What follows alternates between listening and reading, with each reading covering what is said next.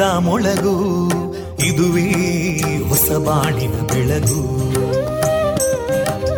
ಪಾಂಚಜನ್ಯದ ಮೊಳಗು ಇದುವೇ ಹೊಸ ಬಾಳಿನ ಬೆಳಗು. ಜನಮಾನಸವಾನಸವ ಅರಳಿಸುವಂತ. ಅರಳಿಸುವಂತ. ಜನಮಾನಸವ ಅರಳಿಸುವಂತ. ವಿವೇಕ ದುಃಖಗಳಿಗೆ ತಾಕೊರಳಾಗುವ ನೆಲಪ್ರೀತಿಯದಿ ಮೊಳಗು. ಇದುವೇ ಹೊಸ ಬಾಣಿನ ಬೆಳಗು. ಇದುವೇ ಪಾಂಚಜನ್ಯದ ಮೊಳಗು. ಇದುವೇ ಪಾಂಚಜನ್ಯದ ಮೊಳಗು. ವಿವೇಕಾನಂದ ವಿದ್ಯಾವರ್ಧಕ ಸಂಘ ಪ್ರವರ್ತಿತ ರೇಡಿಯೋ ಪಾಂಚಜನ್ಯ. ಇದು ಜೀವ ಜೀವದ ಸ್ವರ ಸಂಚಾರ. ತೊಂಬತ್ತು ಬಿಂದು ಎಂಟು ಸ್ವರ ತರಾಂಗಗಳಲ್ಲಿ ಈ ಹೊತ್ತಿನ ಪ್ರಸಾರ ಕಾರ್ಯಕ್ರಮವನ್ನು ಆರಂಭಿಸುತ್ತಿದ್ದೇವೆ. ಆತ್ಮೀಯ ಶ್ರೋತೃ ಬಾಂಧವರಿಗೆ ರೇಡಿಯೋ ಪಾಂಚಜನ್ಯ ಸಮುದಾಯ ಬಾನುಲಿ ಕೇಂದ್ರ ಬಳಗದ ಪರವಾಗಿ ನಾನು ತೇಜಸ್ವಿನಿ ಮಾಡುವ ಪ್ರೀತಿಪೂರ್ವಕ ನಮಸ್ಕಾರಗಳು.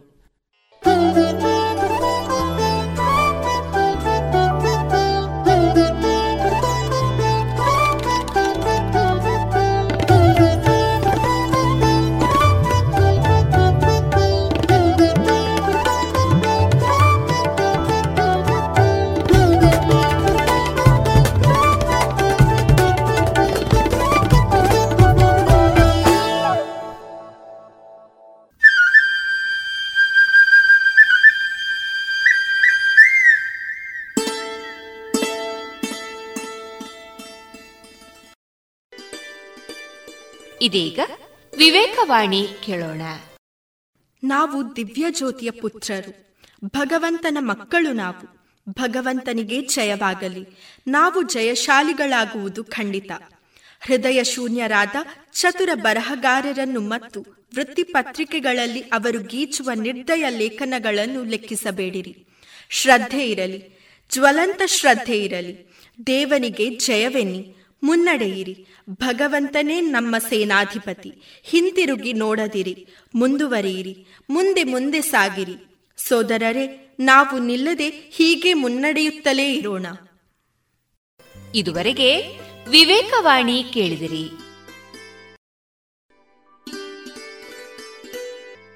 ಇನ್ನು ಮುಂದೆ ಭಕ್ತಿಗೀತೆಗಳನ್ನ ಕೇಳೋಣ.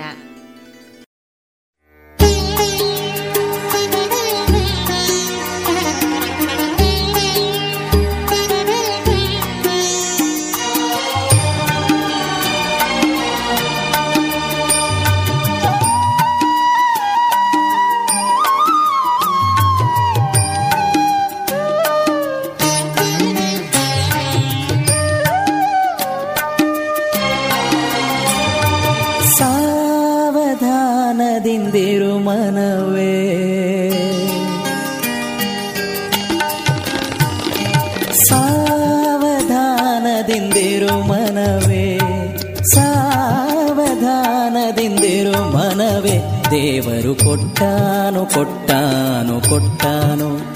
ದೇವರು ಕೊಟ್ಟಾನು ಕೊಟ್ಟಾನು ಕೊಟ್ಟಾನು. ಸಾವಧಾನದಿಂದಿರು ಮನವೇ ಸಾವಧಾನದಿಂದಿರು ಮನವೇ. ದೇವರು ಕೊಟ್ಟಾನು ಕೊಟ್ಟಾನು ಕೊಟ್ಟಾನು. ದೇವರು ಕೊಟ್ಟಾನು ಕೊಟ್ಟಾನು ಕೊಟ್ಟಾನು.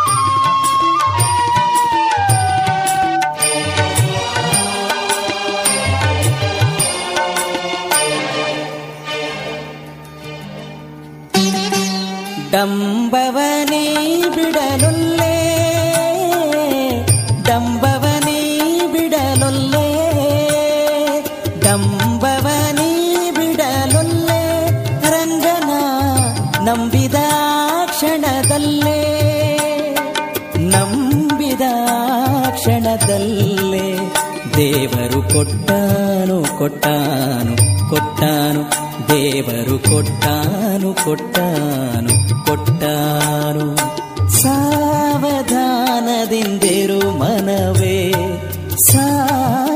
ಸಾವಧಾನದಿಂದಿರು ಮನವೇ ದೇವರು ಕೊಟ್ಟಾನು ಕೊಟ್ಟಾನು ಕೊಟ್ಟಾನು ದೇವರು ಕೊಟ್ಟಾನು ಕೊಟ್ಟಾನು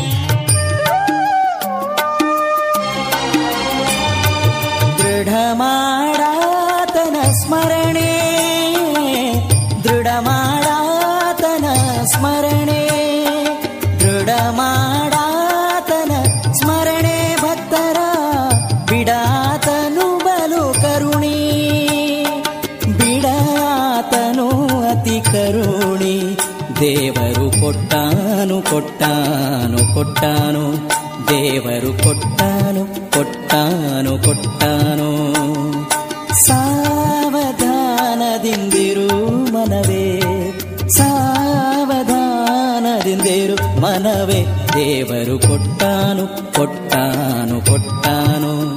దేవరు కొట్టాను కొట్టాను కొట్టాను.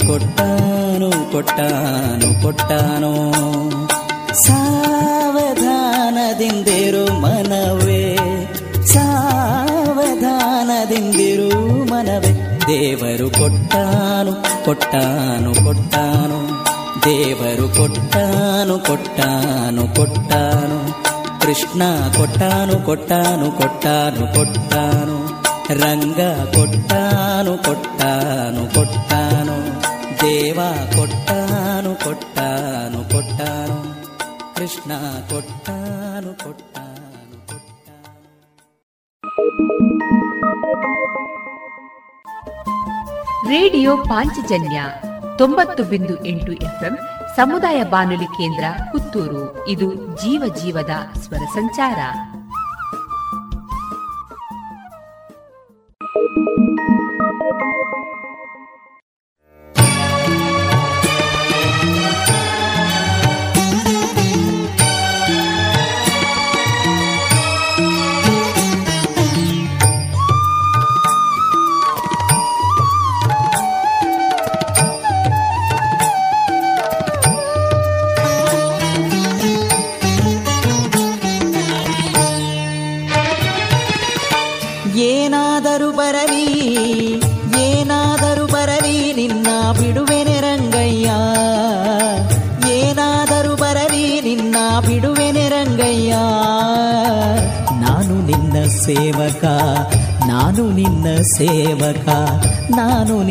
ಸೇವಕ ನಾನು ನಿನ್ನ ಸೇವಕ.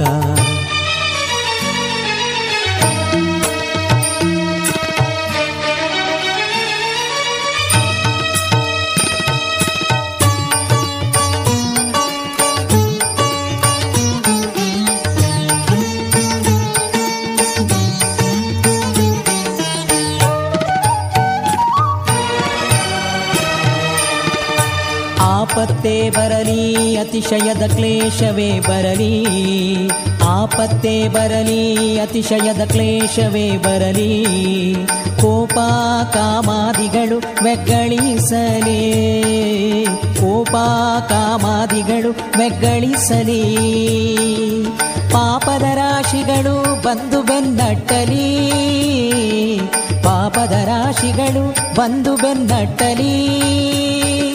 ಶ್ರೀಪತಿ ನಿನ್ನ ಪಾದವನು ಬಿಡಬಲ್ಲೆನೆ ಶ್ರೀಪತಿ ನಿನ್ನ ಪಾದವನು ಬಿಡಬಲ್ಲೆನೆ ಕೃಷ್ಣ ನಾನು ನಿನ್ನ ಸೇವಕ ನಾನು ನಿನ್ನ ಸೇವಕ ನಾನು ನಿನ್ನ ಸೇವಕ ನಾನು ನಿನ್ನ ಸೇವಕ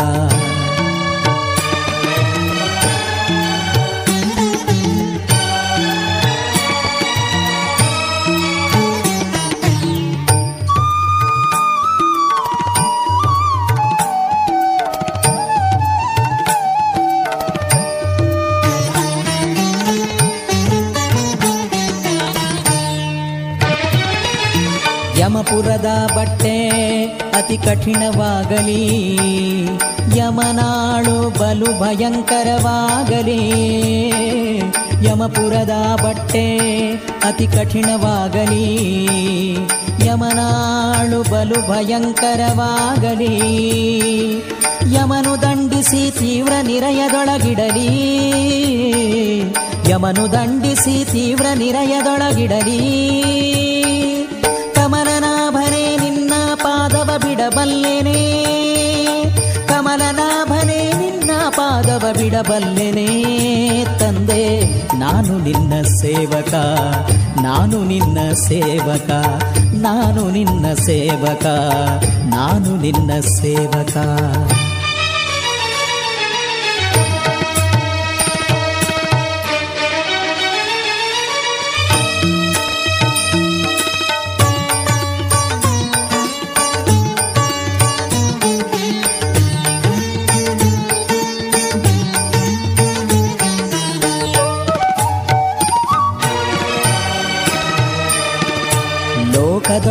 ಲೋಕದೊಳಗಿಪ್ಪ ಜನರಿಗೆ ಬಪ್ಪ ದೋಷಗಳು.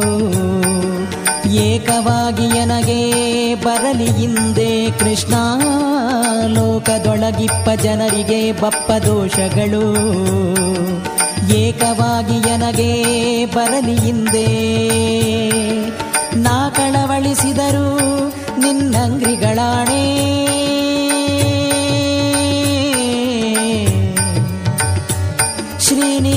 ಶ್ರೀನಿವಾಸ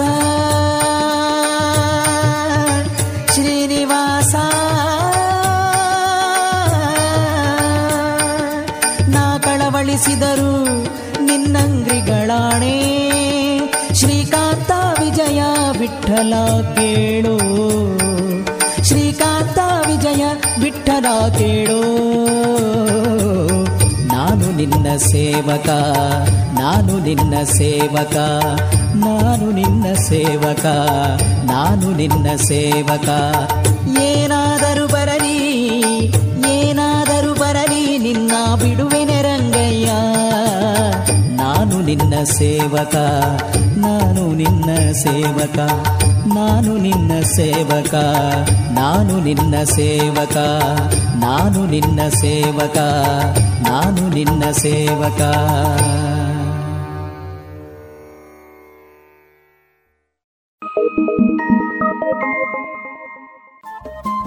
ರೇಡಿಯೋ ಪಾಂಚಜನ್ಯ ತೊಂಬತ್ತು ಬಿಂದು ಎಂಟು ಎಫ್ಎಂ ಸಮುದಾಯ ಬಾನುಲಿ ಕೇಂದ್ರ ಪುತ್ತೂರು. ಇದು ಜೀವ ಜೀವದ ಸ್ವರ ಸಂಚಾರ.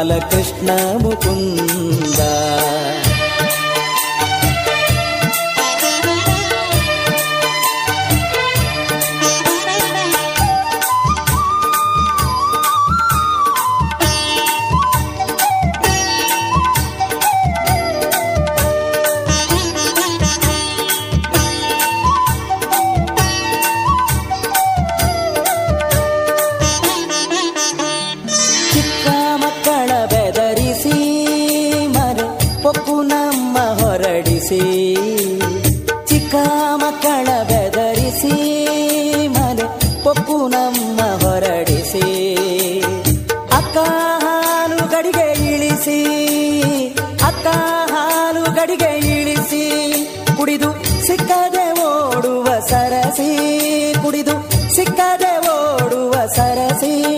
ಅವನು ತ್ರಾಣೆ ಅವನು ತ್ರಾಣೆ ನಿನ್ನಾಣೆ ಅವರಾಣೆ ಅವನು ತ್ರಾಣೆ ಅವನು ತ್ರಾಣೆ ನಿನ್ನಾಣೆ ಅವರಾಣೆ ಇವರಾಣೆ ಕಣ್ಣಾಣೆ ಕಾಣೆ ಚೋರನು ಸಿಕ್ಕ ಜಾಣೆ ಕೊಳ್ಳೆಗಾರ ನಿನ್ನ ಕಂದ ಗೋಪಿ ಗೋಪಾಲ ಕೃಷ್ಣ ಮುಕುಂದ ಕೊಳ್ಳೆಗಾರ ನಿನ್ನ ಕಂದ ಗೋಪಿ ಗೋಪಾಲ ಕೃಷ್ಣ ಮುಕುಂದ गोपालकृष्ण गोविन्द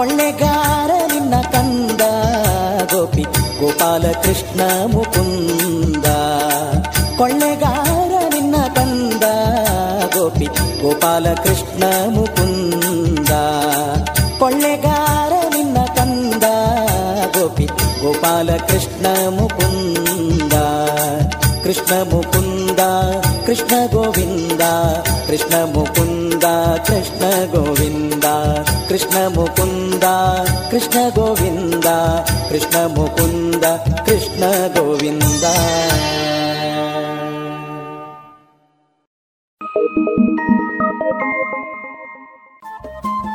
ರೇಡಿಯೋ ಪಾಂಚಜನ್ಯ ತೊಂಬತ್ತು ಬಿಂದು ಎಂಟು ಎಫ್ಎಂ ಸಮುದಾಯ ಬಾನುಲಿ ಕೇಂದ್ರ ಪುತ್ತೂರು. ಇದು ಜೀವ ಜೀವದ ಸ್ವರ ಸಂಚಾರ.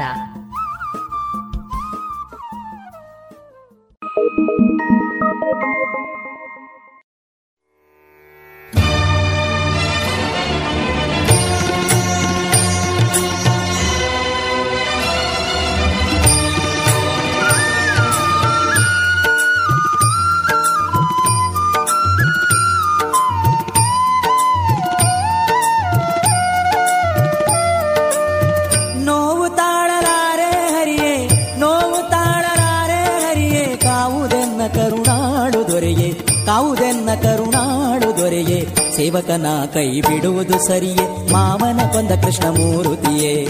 ಸೇವಕನ ಕೈ ಬಿಡುವುದು ಸರಿಯೇ? ಮಾವನ ಕೊಂದ ಕೃಷ್ಣ ಮೂರುತಿಯೇ? ನೋವ ತಾಳಲಾರೆ ಕೃಷ್ಣ!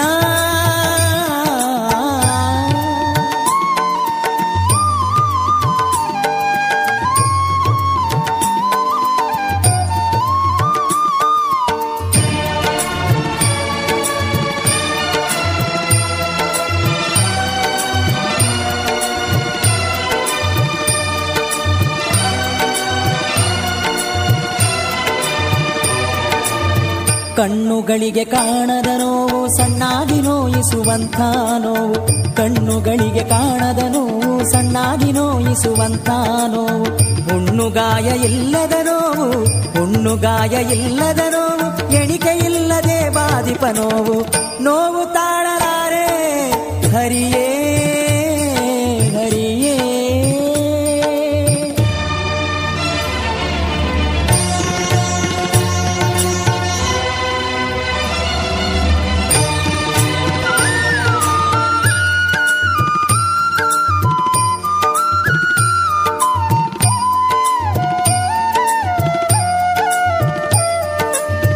ಬಡವನಾಗಿ ಬಳಲುವ ನೋವು, ಹಡೆದವರಿಗೆ ಬ್ಯಾಡಾದ ನೋವು. ಬಡವನಾಗಿ ಬಳಲುವ ನೋವು, ಹಡೆದವರಿಗೆ ಬ್ಯಾಡಾದ ನೋವು.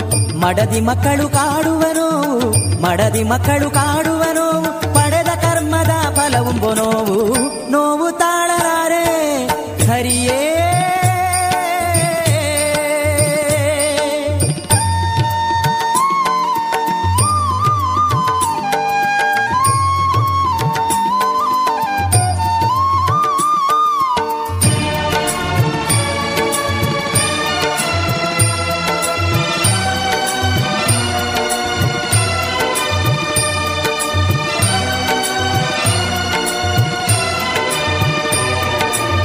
ವಿದ್ಯಾ ಬುದ್ಧಿಗಳಿಲ್ಲದನೋ, ಕದ್ದು ಪರಧನ ತಂದಂತನು.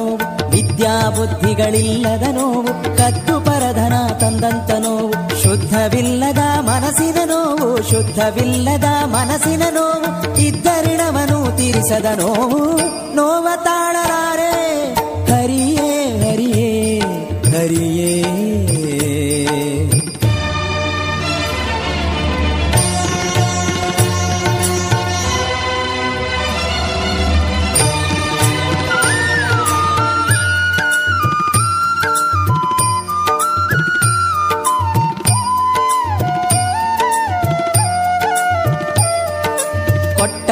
ದಾನವು ಕಸಗೊಂಡ ನೋವು ಶ್ರೇಷ್ಠ ನಾನೆಂಬ ಗರ್ವದ ನೋವು. ಕೊಟ್ಟ ದಾನವು ಕಸಗೊಂಡ ನೋವು ಶ್ರೇಷ್ಠ ನಾನೆಂಬ ಗರ್ವದ ನೋವು. ಶ್ರೇಷ್ಠ ದಾಸರ ಹಳಿದಂತ ನೋವು, ಶ್ರೇಷ್ಠ ದಾಸರ ಹಳಿದಂತ ನೋವು. ದುಷ್ಟ ಜನರ ಕೊಂಡಾಡಿದ ನೋವು.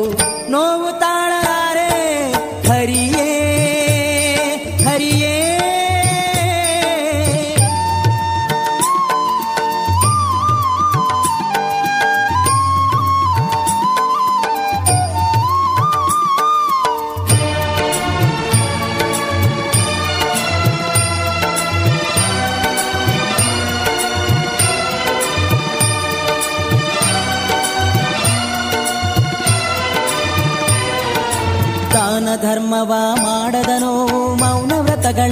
ಬಿಟ್ಟಂತ ನೋವು ದಾನ ಧರ್ಮವ ಮಾಡದನೋ, ಮೌನ ವ್ರತಗಳ ಬಿಟ್ಟಂತನೋ, ಹೀನ ಬುದ್ಧಿಯು ಹೆಚ್ಚಾದ ನೋವು ಹೀನ ಬುದ್ಧಿಯು ಹೆಚ್ಚಾದ ನೋವು ಹನುಮೇಶ ಬಿಟ್ಟಲನ ನೆನೆಯದ ನೋವು. ನೋವು ತಾಳಲಾರೆ ಹರಿಯೇ, ನೋವು ತಾಳಲಾರೆ ಹರಿಯೇ, ಕಾವುದೆನ್ನ ಕರುಣಾಳು ದೊರೆಯೇ. ಕಾವುದೆನ್ನ ಕರುಣಾಳು ದೊರೆಯೆ. ಸೇವಕನ ಕೈ ಬಿಡುವುದು ಸರಿಯೇ. ಮಾವನ ಕೊಂದ ಕೃಷ್ಣ ಮೂರುತಿಯೇ. ಸೇವಕನ ಕೈ ಬಿಡುವುದು ಸರಿಯೇ. ಮಾವನ ಕೊಂದ ಕೃಷ್ಣ ಮೂರುತಿಯೇ. ನೋವ ತಾಳಲಾರೆ. ಕೃಷ್ಣ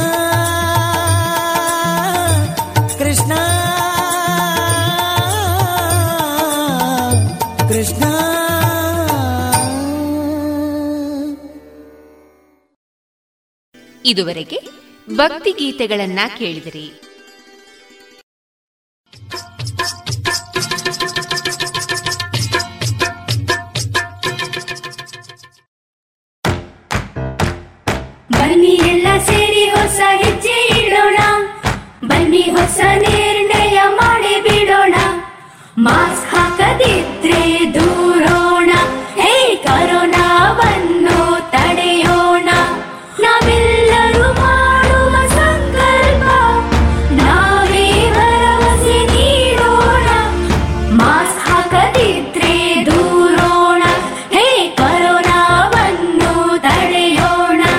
ಭಾರತ ಸರ್ಕಾರದ ಮೂಲಕ ಸಾರ್ವಜನಿಕ ಹಿತಾಸಕ್ತಿ ಮೇರೆಗೆ ಪ್ರಕಟಿಸಲಾಗಿದೆ.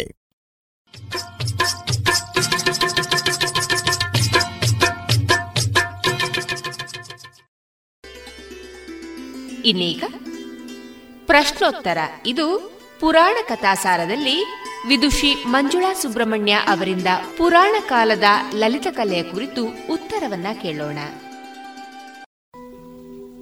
ಪುರಾಣ ಕಾಲದ ಲಲಿತ ಕಲೆ ಹೇಗಿತ್ತು? ಹೌದು. ಪುರಾಣ ಕಾಲದಿಂದಲೇ ಈ ಲಲಿತ ಕಲೆ ಎಲ್ಲ ಇತ್ತು ಅಂತ ನಮಗೆ ಗೊತ್ತಿದೆ.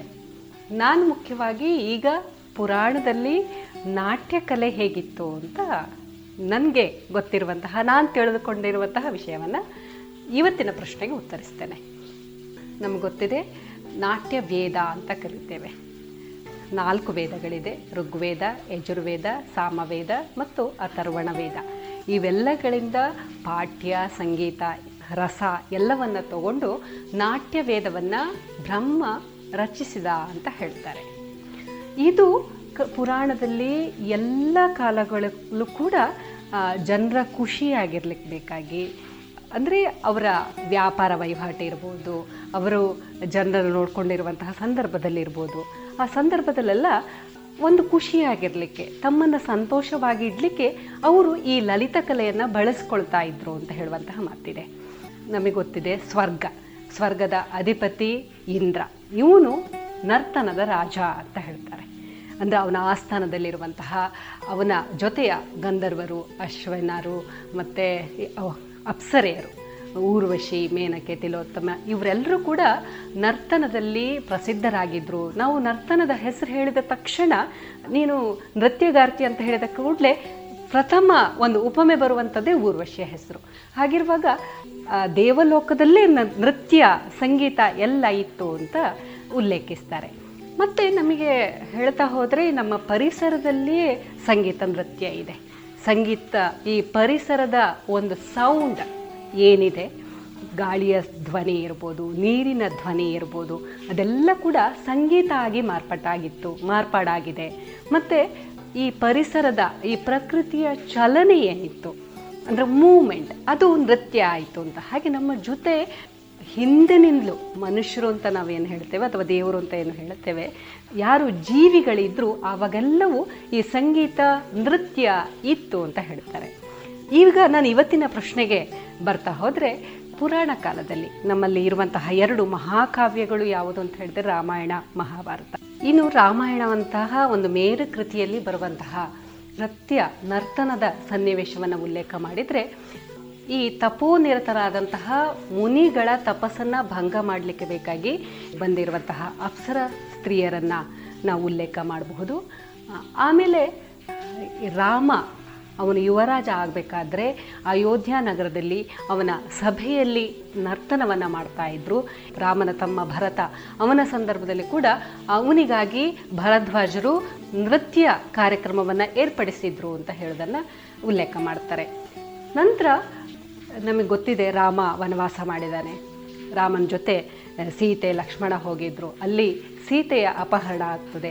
ಈ ಸಂದರ್ಭದಲ್ಲಿ ಕೂಡ ಅತ್ಯಂತ ಸುಂದರವಾಗಿ ಅವರು ರಾಮಾಯಣದಲ್ಲಿ ಹೇಳ್ತಾರೆ ಅಂತಂದರೆ, ರಾಮ ಸೀತೆಯನ್ನು ಹುಡುಕಿ ಸುಸ್ತಾಗಿ ಒಂದು ಮರದ ಬುಡದಲ್ಲಿ ಕೂತಿರ್ತಾನೆ.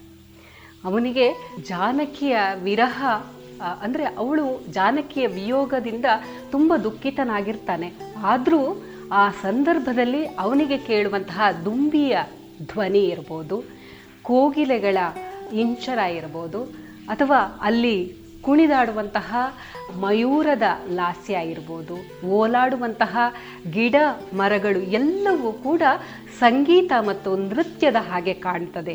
ಇದರಿಂದ ಅವನು ಭಾವಪರವಶ ಆಗ್ತಾನೆ.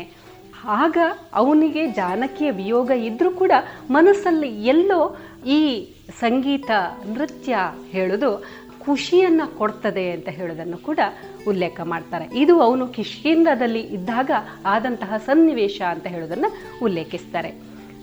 ಆಮೇಲೆ ನಮಗೆ ಎಲ್ರಿಗೂ ಗೊತ್ತಿರುವುದು ರಾವಣ, ಲಂಕಾಸುರ. ಇವನು ಅತ್ಯಂತ ಶ್ರೇಷ್ಠ ಸಂಗೀತಗಾರ ಮತ್ತು ನೃತ್ಯಗಾರ ಅಂತ ಹೇಳ್ತಾರೆ. ಯಾಕಂದರೆ ಇವನು ಶಿವನ ಭಕ್ತ. ಶಿವ ನಮ್ಮ ನೃತ್ಯದ ಅಧಿದೇವತೆ. ಇವನು ಎಷ್ಟು ಚೆನ್ನಾಗಿ ನೃತ್ಯ ತಾಂಡವವನ್ನು ಆಡ್ತಾ ಇದ್ದ ಅಂತಂದರೆ, ಇವನ ಭಕ್ತಿಗೆ ಪರವಶನಾಗಿ ಇವನ ನೃತ್ಯ ಸಂಗೀತಕ್ಕೆ ಶಿವ ಒಲಿದು ಅವನಿಗೆ ಚಂದ್ರಹಾಸ ಅಂತ ಹೇಳುವಂತಹ ಒಂದು ಖಡ್ಗವನ್ನು ಕೊಟ್ಟಿದ್ದಾನೆ ಅಂತ ಹೇಳೋದು ಕೂಡ ನಾವು ರಾಮಾಯಣದಲ್ಲಿ ಅದನ್ನು ನೋಡ್ಬೋದು. ಯಾಕಂದರೆ, ಶಿವನಿಗೆ ಸಂಗೀತ ಇಷ್ಟ ನೃತ್ಯ ಇಷ್ಟ. ಯಾಕಂದರೆ ಶಿವ ತಾಂಡವವನ್ನು ಮಾಡ್ತಾ ಇದ್ದ ಅಂತ ಹೇಳೋದು. ಯಾಕಂದರೆ ಎಲ್ಲ ನೃತ್ಯಗಾರರು, ಎಲ್ಲ ಕಲಾವಿದರು ಪೂಜಿಸುವಂತಹ, ಪ್ರಥಮ ಪೂಜಿಸುವಂತಹ ದೇವರು ಅಂತಂದರೆ ಅದು ಶಿವ. ಹಾಗಿರುವಾಗ ಶಿವನನ್ನು ಧ್ಯಾನಿಸಬೇಕು ಅಂತ ಹೇಳಿದರೆ ಅವನು ಸಂಗೀತ ನೃತ್ಯದಲ್ಲಿ ಪಾರಂಗತನಾಗಿರ್ತಾನೆ. ಅಂಥದನ್ನು ಮಾಡಿದ್ದು ರಾವಣ. ರಾವಣ ಅಸುರ ಅಂತ ನಾವು ಹೇಳಿದರೂ ಕೂಡ ಕಲೆ ನಮ್ಮ ಜೊತೆ ಇದ್ದರೆ ನಮ್ಮ ಜೊತೆ ಒಂದು ಮೃದುವಾದಂತಹ ಮನಸ್ಸಿರ್ತದೆ ಅಂತ ಹೇಳ್ತಾರೆ. ಆಗಿರುವಾಗ ರಾವಣನಲ್ಲಿ ಕೂಡ ಸಂಗೀತ ಮತ್ತು ನೃತ್ಯದಂತಹ ಅತ್ಯಂತ ಮೇರು ಕಲೆ ಇತ್ತು. ಇದರಿಂದಾಗಿ ಅವನು ಶಿವನನ್ನು ಧ್ಯಾನಿಸ್ತಾ ಇದ್ದ ಅಂತ. ಆಮೇಲೆ ಲಂಕೆಯ ಹೆಚ್ಚಿನ ಎಲ್ಲ ಕಡೆ ಸಂಗೀತ ಮತ್ತು ನೃತ್ಯ ಕೇಳ್ತಾ ಇತ್ತು ಅಂತೆ. ಅದು ಹೇಗೆ ಅಂತಂದರೆ, ಸೀತೆಯನ್ನು ಅಪಹರಿಸಿಕೊಂಡು ರಾವಣ ಲಂಕೆಯಲ್ಲಿ ತಗೊಂಡೋಗಿಟ್ಟಿರ್ತಾನೆ. ಅವನನ್ನು ಹುಡುಕಿಕೊಂಡು ಹನುಮಂತ ಬರ್ತಾನೆ. ಹನುಮಂತ ಬರಬೇಕಾದ್ರೆ ಅವನಿಗೆ ಎಲ್ಲ ಕಡೆ ಲಂಕೆಯ ಪ್ರತಿ ಮನೆಯಲ್ಲಿ ಕೂಡ ಸಂಗೀತ ಮತ್ತು ನೃತ್ಯ ಕೇಳ್ತಾ ಇತ್ತಂತೆ. ಅವನಿಗೆ ಅದನ್ನು ನೋಡಿ ಆಶ್ಚರ್ಯ ಆಗ್ತಿತ್ತಂತೆ. ರಾತ್ರಿ ಅವನು ಇಡೀ ಲಂಕೆಯನ್ನು ಸುತ್ತಾಡಬೇಕಾದ್ರೆ ಯಾವುದೋ ಒಂದು ಮನೆಯಲ್ಲಿ ಹೋದರೆ ಸುಂದರವಾದ ತರುಣಿಯರು ತಮ್ಮ ಮದುರೆಯ ನಶೆಯಲ್ಲಿ ಓಲಾಡ್ತಾ ಇರೋದು ಕಾಣ್ತಾನೆ. ಆದರೂ ಕೂಡ ಒಂದು ನೃತ್ಯದ ಭಂಗಿ ಹಾಗೆ ಕಾಣ್ತದಂತೆ ಹನುಮಂತನಿಗೆ. ಒಂದು, ಯಾರೋ ಒಬ್ಬಳು ಕೋಮಲಾಂಗಿ ಏಳು ತಂತಿ ಇರುವಂತಹ ವಿಪಂಚಿಯನ್ನು ಹಿಡ್ಕೊಂಡು ಮಲಗಿರೋದು, ಅವನಿಗೆ ಒಂದು ಪ್ರಿಯತಮ್ಮ ನನ್ನ ಹಿಡ್ಕೊಂಡು ಸುಂದರವಾದ ಭಂಗಿಯಲ್ಲಿ ಮಲಗಿದ ಹಾಗೆ ಕಂಡಿತ್ತಂತೆ. ಒಂದು ಪಿಟೀಲು, ಏನು ವಯಲನ್ನನ್ನು ಹಿಡ್ಕೊಂಡು ಹಾಡ್ತಾ ಅಲ್ಲಿಗೆ ನಿದ್ದೆ ಹೋದಂತಹ ಒಂದು ಕೋಮಲವಾದ ಸ್ತ್ರೀಯನ್ನು ನೋಡಿದಾಗ ಅವನಿಗೆ ಒಂದು ವಾತ್ಸಲ್ಯ ಮೈಯಾದಂತಹ ತಾಯಿ ಮಗುವನ್ನು ಅಪ್ಪಿ ಹಿಡ್ಕೊಂಡಿದ್ದಾಗ ಕಂಡಿತ್ತಂತೆ. ಹೀಗೆ ಅವನು ಬೇರೆ ಬೇರೆ ಬೇರೆ ಆದಂಥ ಉದಾಹರಣೆಯನ್ನು ಕೊಡ್ತಾ ಹೋಗ್ತಾನೆ. ಅವನಿಗೆ ಇಡೀ ಲಂಕೆಯಲ್ಲಿ ಸಂಗೀತ ಮತ್ತು ನೃತ್ಯವೇ ಕಾಣ್ತಾ ಇತ್ತಂತೆ. ಅಂದರೆ ನಮಗೆ ಗೊತ್ತಿದೆ ಹನುಮಂತ ಕಾಡಲ್ಲಿರ್ತಾನೆ, ಅವನಿಗೆ ಸಂಗೀತ, ನೃತ್ಯದ ಬಗ್ಗೆ ಏನು ಗೊತ್ತಿರ್ಬೋದು ಅಂತ. ಆದರೆ ಅವನಿಗೆ ಲಂಕೆ ಬಂದಾಗ ಒಂದು ಸಲಕ್ಕೆ ಅವನು ಭಾವಪರವಶ ಆಗ್ತಾನಂತಂದರೆ ಪ್ರತಿಯೊಬ್ಬರು ಪ್ರತಿಯೊಂದು ಮನೆಯಲ್ಲೂ ಕೂಡ ಮೃದಂಗದ ಸದ್ದು ಕೇಳ್ತಾ ಇರ್ತದೆ. ಸಂಗೀತ ಹಾಡುವ ನಾದ ಕೇಳ್ತಾ ಇದೆ. ಎಲ್ಲೋ ಒಂದು ನೂಪುರ, ಗೆಜ್ಜೆಯ ಧ್ವನಿ ಕೇಳ್ತಾ ಇರ್ತದಂತೆ. ಅವನು ಅದಕ್ಕೆ ಬೇಕಾಗಿ ಎಲ್ಲ ಕಡೆ ಸುತ್ತು ಹಾಕಿದ್ದಾನಂತೆ ಆಮೇಲೆ ಸೀತೆಯನ್ನು ನೋಡ್ಲಿಕ್ಕೆ ಬರ್ತಾನೆ ಅಂತ ಹೇಳೋದನ್ನು ರಾಮಾಯಣದ ಉಲ್ಲೇಖ ಮಾಡ್ತಾರೆ. ಹೀಗೆ ರಾಮಾಯಣದ ಪ್ರತಿಯೊಂದು ಹಂತದಲ್ಲಿ ಕೂಡ ಪ್ರಾರಂಭದಿಂದ ಪುರಾಣದ ದೇವಲೋಕದಿಂದ ಬಂದರೆ ಸ್ವರ್ಗದಿಂದ ಬಂದರೆ ಇಂದ್ರ, ಇಂದ್ರನ ಜೊತೆ ಇರುವಂತಹ ಅಪ್ಸರೆಯರು. ಅಲ್ಲಿನ ನಂತರ ಅಯೋಧ್ಯೆಗೆ ಬಂದಾಗ ಅಲ್ಲಿ ಆಗುವಂತಹ, ಸಭೆಯಲ್ಲಿ ಆಗುವಂತಹ ನೃತ್ಯಗಳು. ನಂತರ ರಾಮ ಕಾಡಿಗೆ ಹೋಗಬೇಕು ಅಂತಂದರೆ ಅಲ್ಲಿ ಪರಿಸರದ ಎಲ್ಲ ಧ್ವನಿ ಮತ್ತು ಚಲನೆಗಳು ಅವನಿಗೆ ನೃತ್ಯದ ಹಾಗೆ ಗೋಚರಿಸುವುದು ಆಮೇಲೆ ರಾವಣ ಲಂಕೆಯ ಸನ್ನಿವೇಶ ಬಂದಾಗ ಲಂಕೆಯಲ್ಲೂ ಎಲ್ಲ ಕಡೆ ಕೂಡ ಸಂಗೀತ ನೃತ್ಯಗಳನ್ನು ಅದರ ಧ್ವನಿಸುವುದು ಇದೆಲ್ಲವನ್ನು ನೋಡುವಾಗ ನಮಗೆ ಪುರಾಣದ ಪ್ರಾರಂಭದಿಂದ ಕೊನೆಯ ತನಕ ಕೂಡ ಲಲಿತ ಕಲೆ ಮನುಷ್ಯನ ಬದುಕಿಗೆ ತುಂಬ ಹತ್ತಿರ ಆಗಿತ್ತು. ಯಾಕಂದರೆ ಸಂತೋಷವನ್ನು ಕಂಡುಕೊಳ್ಳಲಿಕ್ಕೆ ಲಲಿತ ಕಲೆ, ಸಂಗೀತ, ನೃತ್ಯ ತುಂಬ ಸಹಾಯ ಆಗಿತ್ತು ಅಂತ ನೋಡ್ಬೋದು. ಇನ್ನು ಸಂಕ್ಷಿಪ್ತವಾಗಿ ಮಹಾಭಾರತದಲ್ಲಿ ಬರುವಂತಹ ನೃತ್ಯ ಸಂಗೀತದ ಬಗ್ಗೆ ಹೇಳಬೇಕಂತಂದರೆ, ಊರ್ವಶಿ ಮೇನಕೆಯ ಬಗ್ಗೆ, ಪುರೂರವನ ಕಥೆಯಲ್ಲಿ ಊರ್ವಶಿ ಬಂದರೆ ವಿಶ್ವಾಮಿತ್ರನ ತಪಸ್ಸನ್ನು ಭಂಗ ಮಾಡಿದಂತಹ ಮೇನಕೆ ಆಮೇಲೆ ಸುಂದ ಉಪಸುಂದರನ್ನು ಶೇಖರಿಸಿದಂತಹ ತಿಲೋತ್ತಮೆ ಆಮೇಲೆ ನಮಗೆ ಗೊತ್ತಿರುವಂತಹ ಬೃಹನ್ನಳೆ, ಅರ್ಜುನ. ಅವನು ಸಂಗೀತ, ನೃತ್ಯ ಎರಡೂ ಕಲೆಯ ಕಲಾಪಾರಂಗತ ಆಗಿದ್ದ. ವಿರಾಟ ಪುತ್ರಿ ಉತ್ತರಿಗೆ ಅವನ ನೃತ್ಯವನ್ನು ಹೇಳಿಕೊಟ್ಟಿದ್ದ. ಈ ನಾಟ್ಯ ಶಾಲೆಯಲ್ಲೇ ಕೀಚಕನ ವಧೆ ಕೂಡ ಆಯಿತು ಅಂತ ಹೇಳುವಂಥದ್ದು. ಹೀಗೆ ಎಲ್ಲ ಪುರಾಣ ಕಾಲದಲ್ಲಿ ಕೂಡ ನಾಟ್ಯ ಕಲೆ ಇತ್ತು, ಸಂಗೀತ ಕಲೆ ಇತ್ತು, ನಾಟ್ಯ ಮಂಟಪಗಳಿತ್ತು. ಅದು ಜನರ ಜೀವನಕ್ಕೆ ಸಂತೋಷವನ್ನ ಕೊಡ್ತಾ ಇತ್ತು, ಜೀವನದ ಒಂದು ಭಾಗವಾಗಿತ್ತು. ಹೀಗೆ ಪುರಾಣದಲ್ಲಿ ನೃತ್ಯ, ಸಂಗೀತಗಳು ಬೆಳೆದು ಬಂದಿದೆ. ಎಲ್ಲರೂ ಅದನ್ನು ತಮ್ಮ ಜೀವನದಲ್ಲಿ ರೂಢಿಸಿಕೊಂಡಿದ್ರು ಅಂತ ಹೇಳ್ತಾ ಇವತ್ತಿನ ಈ ಪ್ರಶ್ನೆಗೆ ಇದನ್ನ ಉತ್ತರವಾಗಿ ನಿಮ್ಮ ಮುಂದೆ ಹೇಳ್ತಾ ಇದ್ದೇನೆ. ನಮಸ್ಕಾರ. ಇದುವರೆಗೆ ಪ್ರಶ್ನೋತ್ತರ. ಇದು ಪುರಾಣ ಕಥಾಸಾರದಲ್ಲಿ ಪುರಾಣದ ಲಲಿತ ಕಲೆ ಕುರಿತು ವಿದುಷಿ ಮಂಜುಳಾ ಸುಬ್ರಹ್ಮಣ್ಯ ಅವರಿಂದ ಉತ್ತರವನ್ನ ಕೇಳಿದಿರಿ. ಇದೀಗ ನಾದವೈಭವದಲ್ಲಿ ಧನ್ಯಶ್ರೀ ಶಬರಾಯ ಅವರಿಂದ ವಯಲಿನ್ ವಾದನವನ್ನ ಕೇಳೋಣ. ಇವರಿಗೆ ಮೃದಂಗದಲ್ಲಿ ಸಹಕರಿಸಲಿದ್ದಾರೆ ಅಮೃತ ನಾರಾಯಣ ಮೋರ್ಸಿಂಗ್ನಲ್ಲಿ ವಿದ್ವಾನ್ ಬಾಲಕೃಷ್ಣ ಹೊಸಮನೆ.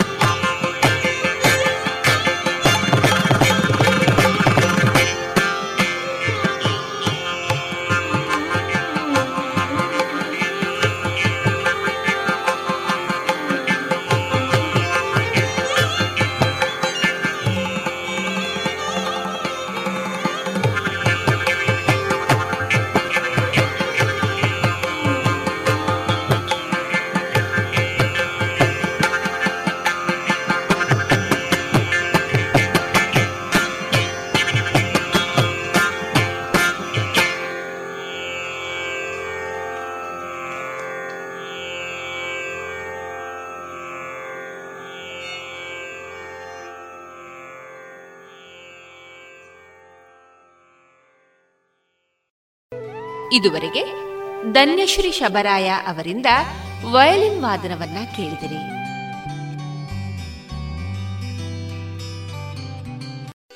ಇನ್ನೀಗ ಕೇಳಿ ಜಾಣ ಸುದ್ದಿ.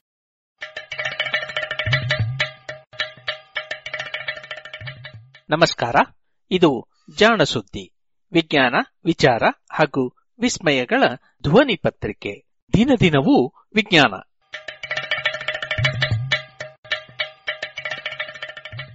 ವೈದ್ಯಕೀಯದಲ್ಲಿ ಆಕಸ್ಮಿಕಗಳು.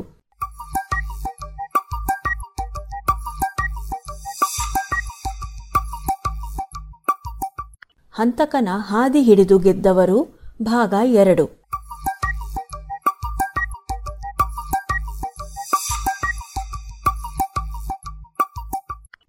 ಮಲೇರಿಯಾ ರೋಗಕಾರಕ ಜೀವಿ ಯಾವುದು ಎಂಬುದು ಪತ್ತೆಯಾಯಿತು.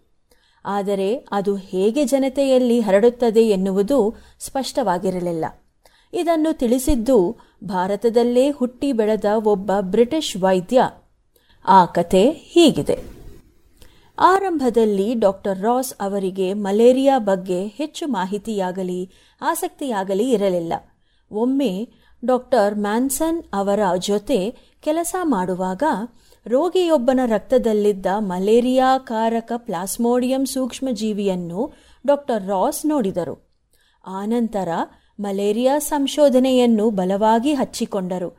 ಸಾವಿರದ ಎಂಟುನೂರ ತೊಂಬತ್ನಾಲ್ಕರಿಂದ ಸಾವಿರದ ಎಂಟುನೂರ ತೊಂಬತ್ತೆಂಟರವರೆಗೆ ಡಾಕ್ಟರ್ ಮ್ಯಾನ್ಸನ್ ಅವರ ನಿರ್ದೇಶನದಲ್ಲಿ ಡಾಕ್ಟರ್ ರಾಸ್ ಈ ಬಗ್ಗೆ ಕೆಲಸ ಮಾಡಿದರು. ಆ ಸಮಯದಲ್ಲಿ ಡಾಕ್ಟರ್ ಮ್ಯಾನ್ಸನ್ ಮಲೇರಿಯಾ ರೋಗಿಗಳಲ್ಲಿ ಪ್ಲಾಸ್ಮೋಡಿಯಂ ಸೂಕ್ಷ್ಮ ಜೀವಿಯ ಜೀವನ ಚಕ್ರ ಭಾಗಶಃ ಮಾತ್ರ ಸಂಭವಿಸುತ್ತದೆ ಎಂಬುದನ್ನು ಕಂಡುಕೊಂಡಿದ್ದರು. ಅಂದರೆ ಪ್ಲಾಸ್ಮೋಡಿಯಂ ಸೂಕ್ಷ್ಮಜೀವಿ ಮನುಷ್ಯನ ದೇಹದಲ್ಲಿ ಸೇರಿದಾಗ ಒಂದು ಹಂತದವರೆಗೆ ಮಾತ್ರ ಬೆಳೆಯಬಲ್ಲದು. ಆ ಹಂತದ ನಂತರ ಅದರ ಬೆಳವಣಿಗೆ ಸ್ಥಗಿತವಾಗುತ್ತದೆ. ಅದು ತನ್ನ ಜೀವನ ಚಕ್ರವನ್ನು ಪೂರ್ತಿಗೊಳಿಸಿ ಮತ್ತೊಂದು ಹೊಸ ಪ್ಲಾಸ್ಮೋಡಿಯಂ ಜೀವಿಯನ್ನು ಮನುಷ್ಯನ ದೇಹದಲ್ಲಿ ಹುಟ್ಟಿಸಲಾರದು. ಅಂದರೆ ತನ್ನ ಜೀವನ ಚಕ್ರವನ್ನು ಪೂರ್ಣಗೊಳಿಸಲು ಮನುಷ್ಯನ ದೇಹದಿಂದ ಮತ್ತೊಂದು ಜೀವಿಯ ದೇಹಕ್ಕೆ ಹೋಗುವುದು ಪ್ಲಾಸ್ಮೋಡಿಯಂ ಸೂಕ್ಷ್ಮಜೀವಿಗೆ ಅನಿವಾರ್ಯ. ತನ್ನ ಅರ್ಧ ಜೀವನ ಚಕ್ರವನ್ನು ಮನುಷ್ಯನ ದೇಹದಲ್ಲೂ ಉಳಿದ ಅರ್ಧ ಜೀವನ ಚಕ್ರವನ್ನು ಬೇರೆ ಯಾವುದೋ ಜೀವಿಯ ದೇಹದಲ್ಲೂ ಈ ಪ್ಲಾಸ್ಮೋಡಿಯಂ ಪೂರ್ಣಗೊಳಿಸಬೇಕು. ಈ ಮಾಹಿತಿ ಬಹಳ ಮಹತ್ವದ ವಿಷಯವಾಯಿತು ಆ ಇನ್ನೊಂದು ಜೀವಿ ಯಾವುದೇ ಇದ್ದರೂ ಪ್ಲಾಸ್ಮೋಡಿಯಂ ಜೀವನ ಚಕ್ರದ ಯಾವ ಭಾಗಗಳನ್ನು ಅದರಲ್ಲಿ ಹುಡುಕಬೇಕು ಎಂಬ ವಿಷಯ ಸ್ಪಷ್ಟವಾಗಿತ್ತು. ಸೊಳ್ಳೆಗಳ ಮೇಲೆ ಮೊದಲ ಅನುಮಾನ ಇದ್ದುದರಿಂದ ಡಾಕ್ಟರ್ ರಾಸ್ ಸಾವಿರಾರು ಸೊಳ್ಳೆಗಳನ್ನು ಪರೀಕ್ಷಿಸಿದರು. ಆದರೆ ಅವರಿಗೆ ಯಾವುದೇ ಯಶಸ್ಸೂ ಸಿಗಲಿಲ್ಲ. ಸಂಶೋಧನೆಯ ಬಗ್ಗೆ ಡಾಕ್ಟರ್ ರಾಸ್ ಅವರಿಗೆ ಯಾವುದೇ ಅನುಭವ ಇರಲಿಲ್ಲ. ಕಡೆಗೆ ಎಷ್ಟು ಬಗೆಯ ಸೊಳ್ಳೆಗಳು ಇರುತ್ತವೆ, ಅವುಗಳ ಹೆಸರೇನು ಎಂಬುದು ಕೂಡ ಅವರಿಗೆ ತಿಳಿದಿರಲಿಲ್ಲ. ಡಾಕ್ಟರ್ ಮ್ಯಾನ್ಸನ್ ಅವರ ಮಾರ್ಗದರ್ಶನ ಇಲ್ಲದಿದ್ದರೆ ಡಾಕ್ಟರ್ ರಾಸ್ ಅವರಿಂದ ಏನೂ ಕೆಲಸ ಆಗುತ್ತಿರಲಿಲ್ಲ. ಒಂದು ಹಂತದಲ್ಲಿ ಸೊಳ್ಳೆಗಳಿಗೂ ಮಲೇರಿಯಾ ರೋಗಕ್ಕೂ ಯಾವುದೇ ಸಂಬಂಧ ಇಲ್ಲ ಎನ್ನುವ ನಿರ್ಧಾರಕ್ಕೆ ಡಾಕ್ಟರ್ ರಾಸ್ ಬಂದಿದ್ದರು. ಆದರೆ ಆ ಹಂತದಲ್ಲಿ ಅವರ ನೆರವಿಗೆ ಬಂದದ್ದು ಡಾಕ್ಟರ್ ಲೆವೆರಾನ್ ಅವರ ಯಶಸ್ಸಿನ ಕತೆ. ಯಾವ ರೀತಿಯಲ್ಲಿ ಡಾಕ್ಟರ್ ಲೆವೆರಾನ್ ಗುಲ್ಮದಲ್ಲಿ ಕಾಣುವ ಬಣ್ಣವನ್ನು ಹಿಂಬಾಲಿಸಿ ಸಫಲರಾದರೋ, ಅದೇ ರೀತಿ ತಾನು ಏನನ್ನು ಹಿಂಬಾಲಿಸಬೇಕು ಎಂದು ಡಾಕ್ಟರ್ ಮ್ಯಾನ್ಸನ್ ಅವರನ್ನು ಕೇಳಿದರು. ಈ ದಾರಿ ಡಾಕ್ಟರ್ ಮ್ಯಾನ್ಸನ್ ಅವರಿಗೆ ಹಿಡಿಸಿತು. ಸಾಕಷ್ಟು ಆಲೋಚನೆಯ ನಂತರ ಪ್ಲಾಸ್ಮೋಡಿಯಂನ ಹೊರಮೈ ಮೇಲಿನ ಕೂದಲಿನಂತಹ ರಚನೆಯನ್ನು ಹಿಂಬಾಲಿಸಬಹುದು ಎಂದು ಸೂಚನೆ ನೀಡಿದರು. ಕತ್ತಲೆಯಲ್ಲಿದ್ದ ಡಾಕ್ಟರ್ ರಾಸ್ ಅವರಿಗೆ ದಾರಿ ತೋರುವ ದೀಪ ದೊರೆತಂತೆ ಆಯಿತು.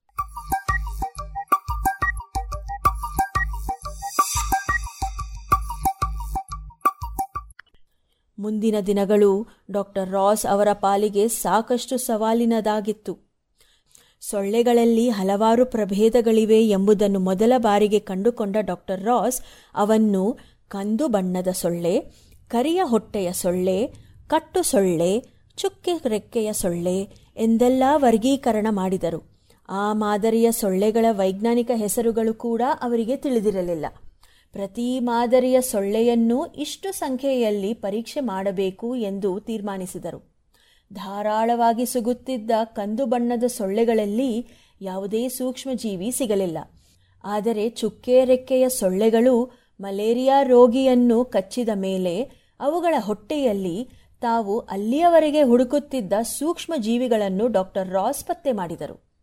ತಾವು ಡಾಕ್ಟರ್ ಮ್ಯಾನ್ಸನ್ ಅವರಿಗೆ ಬರೆದ ಪತ್ರದಲ್ಲಿ ಸಾವಿರದ ಎಂಟುನೂರ ತೊಂಬತ್ತೇಳನೆಯ ವರ್ಷದ ಆಗಸ್ಟ್ ಇಪ್ಪತ್ತು ತನ್ನ ಪಾಲಿಗೆ ಸೊಳ್ಳೆ ದಿನ ಎಂದು ನಗೆಯಾಡಿದರು. ಆದರೆ ಇದನ್ನು ಇನ್ನಷ್ಟು ಬಲವಾಗಿ ಕಂಡುಕೊಳ್ಳಬೇಕು ಎನ್ನುವಷ್ಟರಲ್ಲಿ ಡಾಕ್ಟರ್ ರಾಸ್ ಅವರನ್ನು ಕಲ್ಕತ್ತಾಗೆ ವರ್ಗಾಯಿಸಲಾಯಿತು. ಅಲ್ಲಿ ಈ ಪ್ರಯೋಗ ನಡೆಸುವ ಅನುಕೂಲತೆ ಇರಲಿಲ್ಲ.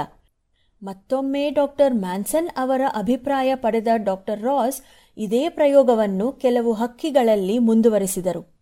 ಅಲ್ಲಿನ ಪ್ರಯೋಗಗಳಲ್ಲಿ ಯಶಸ್ಸು ಕಂಡ ಮೇಲೆ ಸಾವಿರದ ಎಂಟುನೂರ ತೊಂಬತ್ತೆಂಟರಲ್ಲಿ ತಮ್ಮ ಸಂಶೋಧನೆಯ ವಿವರಗಳನ್ನು ವೈದ್ಯಕೀಯ ಪತ್ರಿಕೆಯಲ್ಲಿ ಪ್ರಕಟಿಸಿದರು. ವೈಜ್ಞಾನಿಕ ಭಾಷೆಯ ದೃಷ್ಟಿಯಿಂದ ಡಾಕ್ಟರ್ ರಾಸ್ ಬರೆದ ಲೇಖನ ಬಹಳ ಬಾಲಿಶವಾಗಿತ್ತು. ಆದರೂ ಆ ಲೇಖನದಲ್ಲಿ ನಮೂದಿಸಿದ್ದ ವಿಷಯಗಳ ಮಹತ್ವ ಗುರುತಿಸಿದ ಆ ವೈದ್ಯಕೀಯ ಪತ್ರಿಕೆ ಆ ಬಾಲಿಶ ಲೇಖನವನ್ನು ಪ್ರಕಟಿಸಿತು. ಅಸಡಾ ಪಸಡಾ ರೀತಿಯಲ್ಲಿ ಬರೆದಿದ್ದ ಆ ಲೇಖನವನ್ನು ಹೆಚ್ಚು ಮಂದಿ ಗಮನಿಸಲಿಲ್ಲ. ಡಾಕ್ಟರ್ ರಾಸ್ ಅವರ ಲೇಖನಕ್ಕೆ ಹೆಚ್ಚು ಮಹತ್ವ ತಂದುಕೊಡಬೇಕೆಂದು ಡಾಕ್ಟರ್ ಮ್ಯಾನ್ಸನ್ ಪ್ರಯತ್ನಿಸಿದರು. ಡಾಕ್ಟರ್ ರಾಸ್ ಅವರ ಸಂಶೋಧನೆಯನ್ನು ಬಲವಾಗಿ ಪುರಸ್ಕರಿಸುತ್ತಾ ಡಾಕ್ಟರ್ ಮ್ಯಾನ್ಸನ್ ಈ ಬಗ್ಗೆ ಮತ್ತಷ್ಟು ಒಳನೋಟಗಳನ್ನು ಒಳಗೊಂಡು ಸಚಿತ್ರ ವಿದ್ವತ್ಪೂರ್ಣ ಲೇಖನವನ್ನು ತಾವೇ ಖುದ್ದಾಗಿ ಬರೆದು ಮತ್ತೊಂದು ವೈದ್ಯಕೀಯ ಪತ್ರಿಕೆಯಲ್ಲಿ ಅದೇ ವರ್ಷ ಪ್ರಕಟಿಸಿದರು. ಡಾಕ್ಟರ್ ಮ್ಯಾನ್ಸನ್ ಅವರ ಪ್ರಭಾವಿ ಲೇಖನದ ಮೂಲಕ ಡಾಕ್ಟರ್ ರಾಸ್ ಅವರ ಸಂಶೋಧನೆಗೆ ಜಗತ್ತಿನಲ್ಲೆಲ್ಲ ಮನ್ನಣೆ ದೊರೆಯುವಂತೆ ಆಯಿತು. ಇದರಿಂದ ಪ್ಲಾಸ್ಮೋಡಿಯಂ ಸೂಕ್ಷ್ಮ ಜೀವಿಯ ಇಡೀ ಜೀವನ ಚಕ್ರವನ್ನು ಪತ್ತೆ ಮಾಡಿದಂತೆಯಾಯಿತು ಅದರ ಅರ್ಧ ಭಾಗ ಮನುಷ್ಯ ಶರೀರದಲ್ಲಿ, ಆದರೆ ಉಳಿದ ಅರ್ಧ ಭಾಗ ಅನಾಫಲೀಸ್ ಎಂಬ ಪ್ರಭೇದದ ಸೊಳ್ಳೆಯ ಹೊಟ್ಟೆಯಲ್ಲಿ ಆಗುತ್ತಿತ್ತು. ಇಟಲಿಯ ಮಲೇರಿಯಾ ಸಂಶೋಧಕರ ಅಧ್ಯಯನ ಮುಂದುವರೆದಂತೆ ಮಲೇರಿಯಾ ಪ್ಲಾಸ್ಮೋಡಿಯಂ ಸೊಳ್ಳೆ ಮನುಷ್ಯರ ಸಂಬಂಧ ಸ್ಪಷ್ಟವಾಯಿತು. ಮಾನವ ಇತಿಹಾಸದ ಅತ್ಯಂತ ದೊಡ್ಡ ಕೊಲೆಗೊಡುಕ ರೋಗದ ಚಿತ್ರಣ ದೊರೆತಿತ್ತು.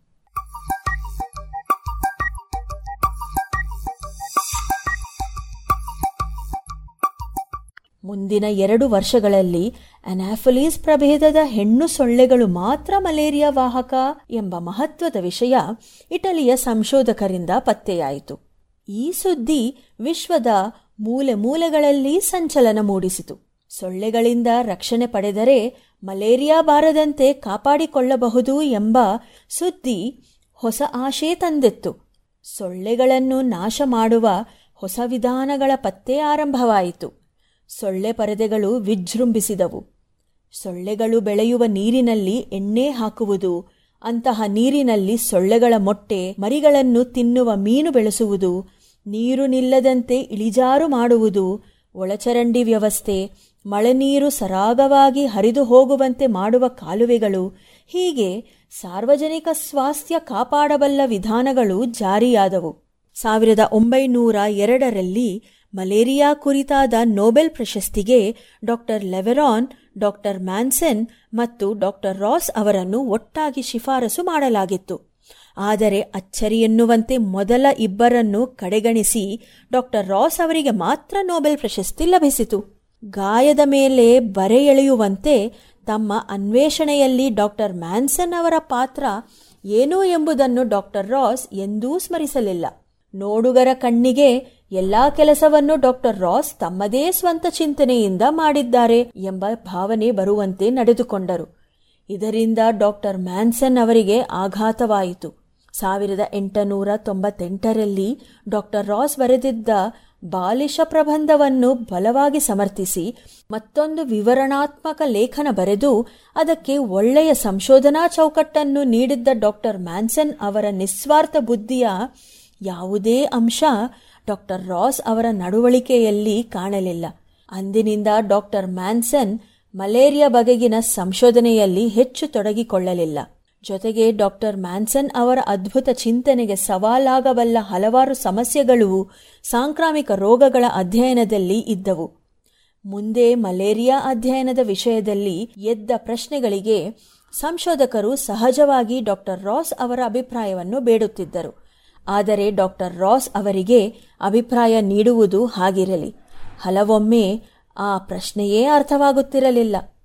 ಕೆಲವು ಬಾರಿ ಡಾಕ್ಟರ್ ರಾಸ್ ಇಂತಹ ಪ್ರಶ್ನೆಗಳ ಉತ್ತರಕ್ಕೆ ಡಾಕ್ಟರ್ ಮ್ಯಾನ್ಸನ್ ಅವರ ಸಹಕಾರ ಬೇಡಿದರು.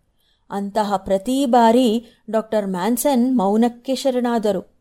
ಇದು ಡಾಕ್ಟರ್ ರಾಸ್ ಅವರಲ್ಲಿ ಮತ್ತಷ್ಟು ಕಹಿ ಮೂಡಿಸಿತು. ಮುಂದೆ ಸಾವಿರದ ಒಂಬೈನೂರ ಏಳರಲ್ಲಿ ಡಾಕ್ಟರ್ ಲೆವೆರಾನ್ ಅವರಿಗೆ ಮಲೇರಿಯಾಕಾರಕ ಸೂಕ್ಷ್ಮಜೀವಿಯನ್ನು ಪತ್ತೆ ಮಾಡಿದ ಗೌರವಕ್ಕೆ ನೊಬೆಲ್ ಪ್ರಶಸ್ತಿ ನೀಡಲಾಯಿತು. ಆಗಲೂ ಡಾಕ್ಟರ್ ಮ್ಯಾನ್ಸನ್ ಅವರನ್ನು ಕಡೆಗಣಿಸಲಾಯಿತು. ನೋಬೆಲ್ ಪ್ರಶಸ್ತಿ ಸಮಿತಿಯ ದೊಡ್ಡ ತಪ್ಪುಗಳಲ್ಲಿ ಇದೂ ಒಂದು. ಮಲೇರಿಯಾ ಸುಲಭವಾಗಿ ಬಗ್ಗುವ ಕಾಯಿಲೆ ಅಲ್ಲ. ಒಮ್ಮೆ ಮಲೇರಿಯಾ ಮತ್ತು ಸೊಳ್ಳೆಗಳ ನಡುವಿನ ಸಂಬಂಧ ತಿಳಿದ ಕೂಡಲೇ ಮುಂದುವರೆದ ದೇಶಗಳು ಜಾಗೃತವಾದವು. ಸೊಳ್ಳೆಗಳ ನಿಯಂತ್ರಣದಿಂದ ಮಲೇರಿಯಾ ಚಕ್ರವನ್ನೂ ಮುರಿದವು. ಆದರೆ ಇಂತಹ ಅನುಕೂಲ ಇಲ್ಲದ ತೃತೀಯ ವಿಶ್ವದ ದೇಶಗಳಲ್ಲಿ ಮಲೇರಿಯಾ ಇಂದು ಕೂಡ ಬಹುದೊಡ್ಡ ಆರೋಗ್ಯ ಪಿಡುಗಾಗಿಯೇ ಇದೆ. ಮಲೇರಿಯಾ ಚಕ್ರದ ಪತ್ತೆಯಾಗಿ ನೂರು ವರ್ಷ ಕಳೆದರೂ ಮಲೇರಿಯಾ ವಿರುದ್ಧದ ಲಸಿಕೆ ತಯಾರಾಗಲಿಲ್ಲ. ಜೊತೆಗೆ ಮಲೇರಿಯಾವನ್ನು ಎದುರಿಸುವ ಹೊಸ ಔಷಧಗಳೂ ಅಷ್ಟಾಗಿ ಅಭಿವೃದ್ಧಿ ಆಗಿಲ್ಲ.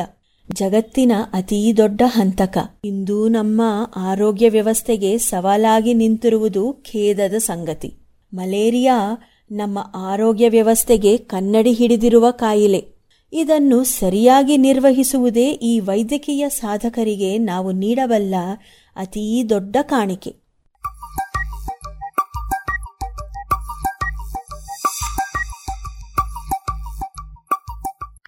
ಇದು ಇಂದಿನ ವೈದ್ಯಕೀಯದಲ್ಲಿ ಆಕಸ್ಮಿಕಗಳು. ರಚನೆ ಕಿರಣ್ ಸೂರ್ಯ, ಜಾಣಧ್ವನಿ ಅಶ್ವಿನಿ.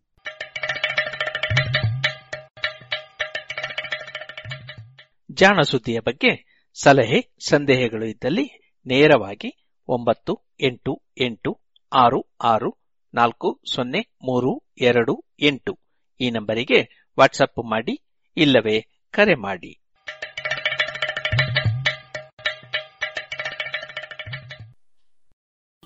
ಇದುವರೆಗೆ ಜಾಣ ಸುದ್ದಿ ಕೇಳಿದಿರಿ. ಇನ್ನು ಮುಂದೆ ಮಧುರ ಗಾನ ಪ್ರಸಾರವಾಗಲಿದೆ.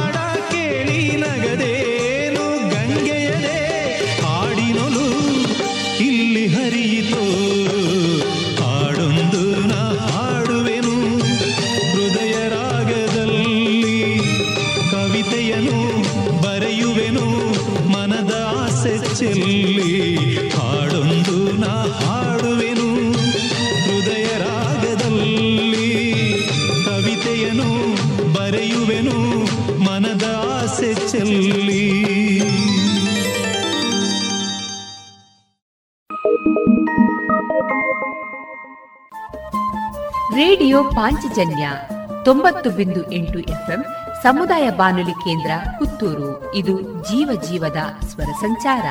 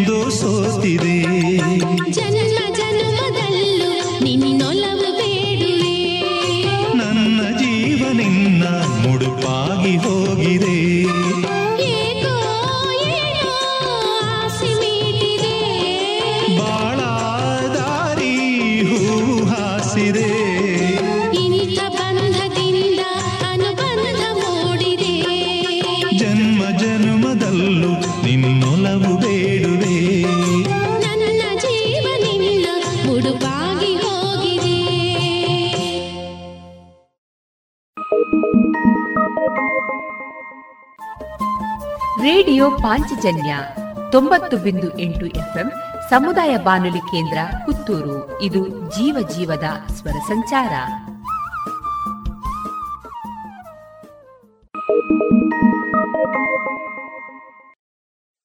ಹಾ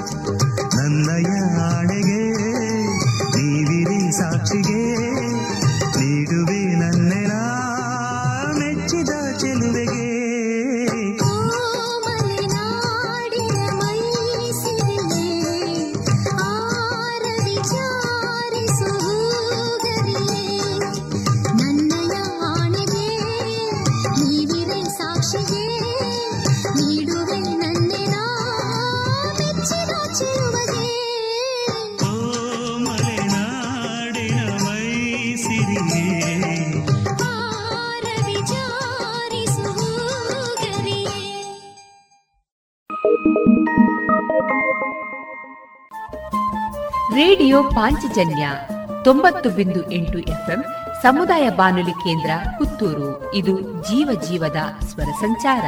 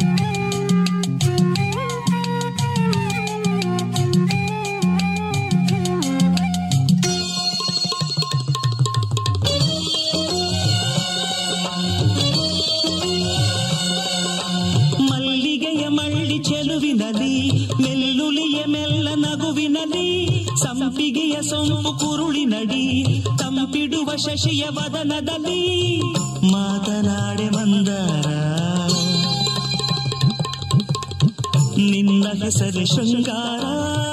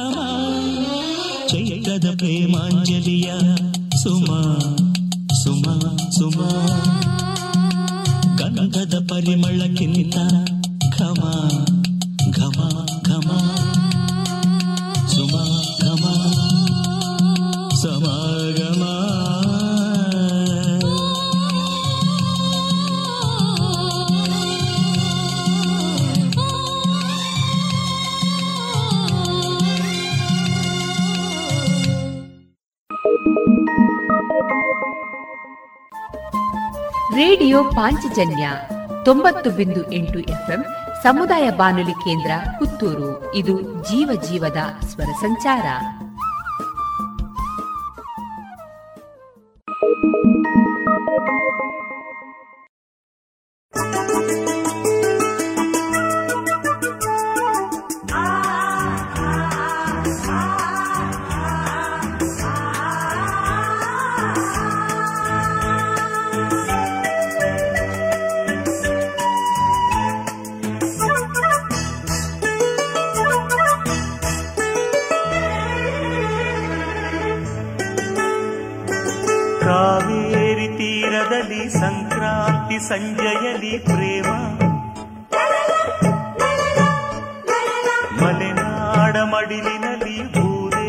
సెరగినలి ప్రేమ.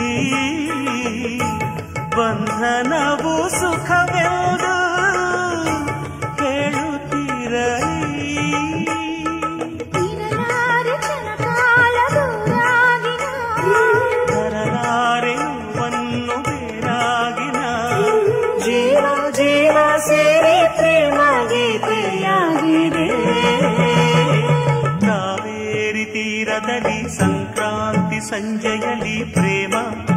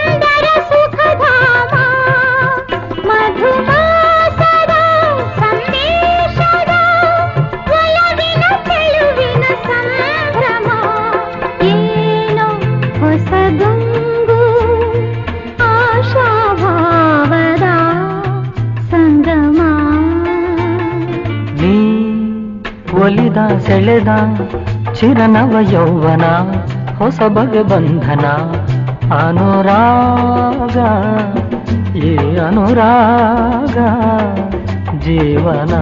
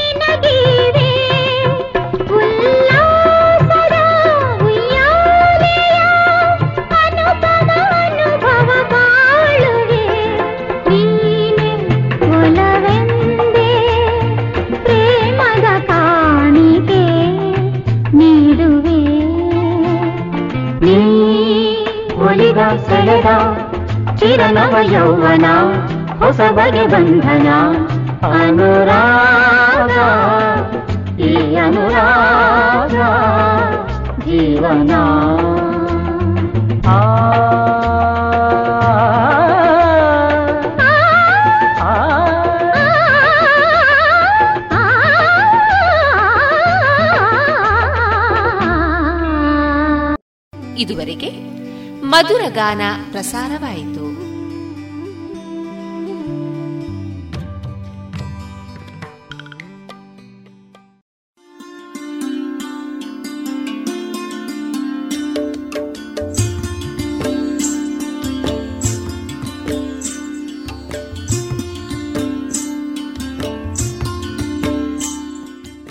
ರೇಡಿಯೋ ಪಾಂಚಜನ್ಯ ಸಮುದಾಯ ಬಾನುಲಿ ಕೇಂದ್ರದಿಂದ ನಿಮ್ಮ ಕಾರ್ಯಕ್ರಮಗಳು ಪ್ರಸಾರವಾಗಬೇಕೆ?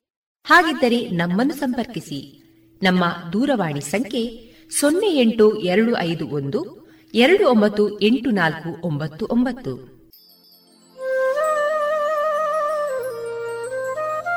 ಗಮನಿಸಿ ಕೇಳುವರೆ ನಮ್ಮ ಕಾರ್ಯಕ್ರಮಗಳನ್ನು ವೆಬ್ಸೈಟ್ ಮೂಲಕ ಕೂಡ ಆಲಿಸಬಹುದು. ನಮ್ಮ ವೆಬ್ಸೈಟ್ ವಿಳಾಸ W W W dot radio Panchajanya dot com ಇಲ್ಲಿ ಆರ್ಕೈವ್ಸ್ನ ಭಾಗಕ್ಕೆ ಹೋಗಿ ಕ್ಲಿಕ್ ಮಾಡಿದರೆ ಹಳೆ ಕಾರ್ಯಕ್ರಮಗಳನ್ನು ಕೂಡ ಆಲಿಸಬಹುದು. ಜೊತೆಗೆ ನಮ್ಮ ಪ್ರಸಾರವನ್ನು ಆಪ್ ಮೂಲಕವೂ ಕೇಳಬಹುದು. ಪ್ಲೇಸ್ಟೋರ್ನಲ್ಲಿ ಪಾಂಚಜನ್ಯ ಸರ್ಚ್ ಮಾಡಿ, ಡೌನ್ಲೋಡ್ ಮಾಡಿಕೊಂಡು ತಮ್ಮ ಮೊಬೈಲ್ಗಳಿಗೆ ಇನ್ಸ್ಟಾಲ್ ಮಾಡಿದರೆ ರೇಡಿಯೋ ಪ್ರಸಾರದ ಕಾರ್ಯಕ್ರಮವನ್ನು ನೀವು ಆಲಿಸಬಹುದು. ನಮ್ಮ ಪ್ರಸಾರದ ಬಗೆಗೆ ನಿಮ್ಮ ಅಭಿಪ್ರಾಯಗಳನ್ನು ಹಂಚಿಕೊಳ್ಳಲು ನಮ್ಮ ವಿಳಾಸ ರೇಡಿಯೋ ಪಾಂಚಜನ್ಯ ತೊಂಬತ್ತು ಬಿಂದು ಎಂಟು ಎಫ್ಎಂ ಸಮುದಾಯ ಬಾನುಲಿ ಕೇಂದ್ರ ನೆಹರು ನಗರ ಪುತ್ತೂರು. ನಮ್ಮ ದೂರವಾಣಿ ಸಂಖ್ಯೆ ಸೊನ್ನೆ ಎಂಟು ಎರಡು ಐದು ಒಂದು, ಎರಡು ಒಂಬತ್ತು ಎಂಟು ನಾಲ್ಕು ಒಂಬತ್ತು ಒಂಬತ್ತು. ಇಮೇಲ್ ವಿಳಾಸ radio Panchajanya at Gmail dot com ನಮ್ಮ ವಿಳಾಸ ಮತ್ತೊಮ್ಮೆ ರೇಡಿಯೋ ಪಾಂಚಜನ್ಯ ತೊಂಬತ್ತು ಬಿಂದು ಎಂಟು ಎಫ್ಎಂ ಸಮುದಾಯ ಬಾನುಲಿ ಕೇಂದ್ರ, ನೆಹರು ನಗರ ಪುತ್ತೂರು. ನಮ್ಮ ದೂರವಾಣಿ ಸಂಖ್ಯೆ ಸೊನ್ನೆ ಎಂಟು ಎರಡು ಐದು ಒಂದು, ಎರಡು ಒಂಬತ್ತು ಎಂಟು ನಾಲ್ಕು ಒಂಬತ್ತು ಒಂಬತ್ತು. ಇಲ್ಲಿಗೆ ಈ ಹೊತ್ತಿನ ಪ್ರಸಾರ ಕಾರ್ಯಕ್ರಮವನ್ನ ಮುಕ್ತಾಯಗೊಳಿಸುತ್ತಿದ್ದೇವೆ. ಆತ್ಮೀಯ ಕೇಳುಗರಿಗೆಲ್ಲ ರೇಡಿಯೋ ಪಾಂಚಜನ್ಯದ ಬಳಗದ ಪರವಾಗಿ ನಾನು ತೇಜಸ್ವಿ ರಾಜೇಶ್ ಮಾಡುವ ಅನಂತ ವಂದನೆಗಳು.